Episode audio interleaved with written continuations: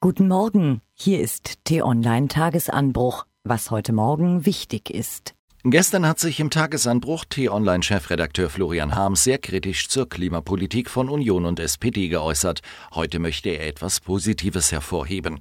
Offenbar haben sich die Unterhändler darauf verständigt, dass es ein Gesetz geben soll, das die Zuwanderung von Fachkräften nach Deutschland steuert.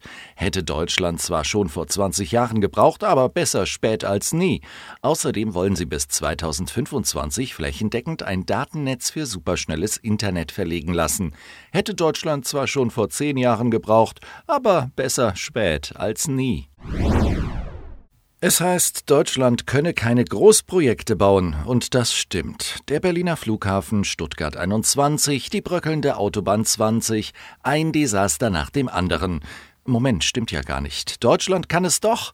Die Elbphilharmonie im Hamburger Hafen hat zwar viel mehr gekostet als geplant, aber immerhin ist sie fertig geworden. Ein Jahr nach der Eröffnung des Konzerthauses hat die Hansestadt gestern Bilanz gezogen. Demnach hat die Elfi die Erwartungen bei weitem übertroffen. Nicht nur als Zuschauermagnet, sondern auch wirtschaftlich. Ein Überschuss von 900.000 Euro wurde erwirtschaftet. 4,5 Millionen Menschen haben die Plaza besucht. 850.000 Besucher den Konzerten gelauscht. Ach ja, und in der Komödie Neues aus dem weißen Tollhaus gab es gestern die Szene, ehemaliger Chefberater tritt nach Zank mit Ex-Chef von Chefposten bei ehemals wichtiger Lügen-Website zurück. Oder ist das eher eine Szene in einer unfassbaren amerikanischen Regierungstragödie? Was steht an? Am vorletzten Tag ihrer Sondierungen sprechen Union und SPD heute noch einmal intensiv über alle Themen. Die Arbeitsgruppen legen ihre Papiere vor, damit die Chefs Merkel, Schulz und Seehofer sich darüber beäugen können. Streitpunkte gibt es noch genug. Steuern, Migration, Europa, Soziales, Gesundheit, Arbeitsmarkt, Inneres und. Die Deutsche Presseagentur kündigt heute einen Bericht an mit dem Titel „5 Gründe, warum Deutschland bald eine Regierung braucht“. Florian Harms reicht sogar schon einer. Stabilität.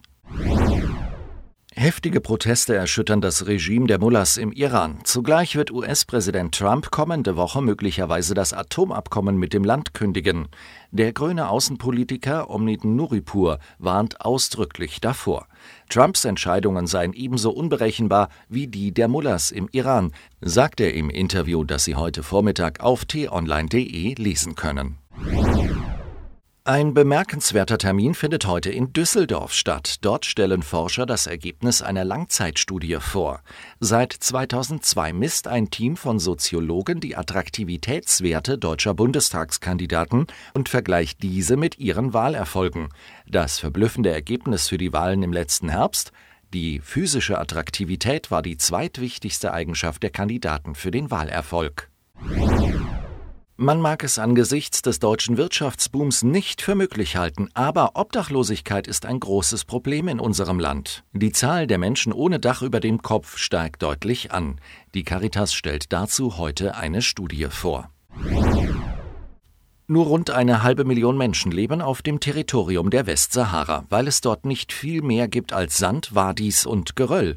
Strategisch aber ist das Gebiet wichtig, weshalb Marokko es in den 70er Jahren annektiert hat und sich seither einen Konflikt mit einer Befreiungsbewegung liefert, der trotz Waffenstillstand immer noch schwelt. Heute will ein Gutachter des Europäischen Gerichtshofes erklären, wem das Gebiet rechtlich zusteht. Ob das den Konflikt entschärft? Erinnern Sie sich noch an Pat Benatar? Jackett mit Schulterpolstern, starker Lidschatten und eine Stimme, die mühelos durch die Oktaven trällert. Dazu Gitarristen mit Fukuhila und Schnauzer. So war das 1984. Und war es nicht großartig? Ach, wir waren ja so jung. Herzlichen Glückwunsch. Pat Benatar feiert heute ihren 65. Geburtstag. Was lesen? In der Süddeutschen Zeitung hat sich der Migrationsexperte Dirk Messner in einem Interview geäußert. Dort wird erklärt, warum die nächste Bundesregierung vor allem die Entwicklungspolitik stärken muss. Mehr Informationen dazu finden Sie unter süddeutsche.de. Wie lebt es sich in einer von Rechten dominierten Stadt? Der Journalist Christian Gesellmann weiß es. Er stammt aus Zwickau und was er zu berichten hat, klingt düster. Den Artikel finden Sie auf tagesspiegel.de.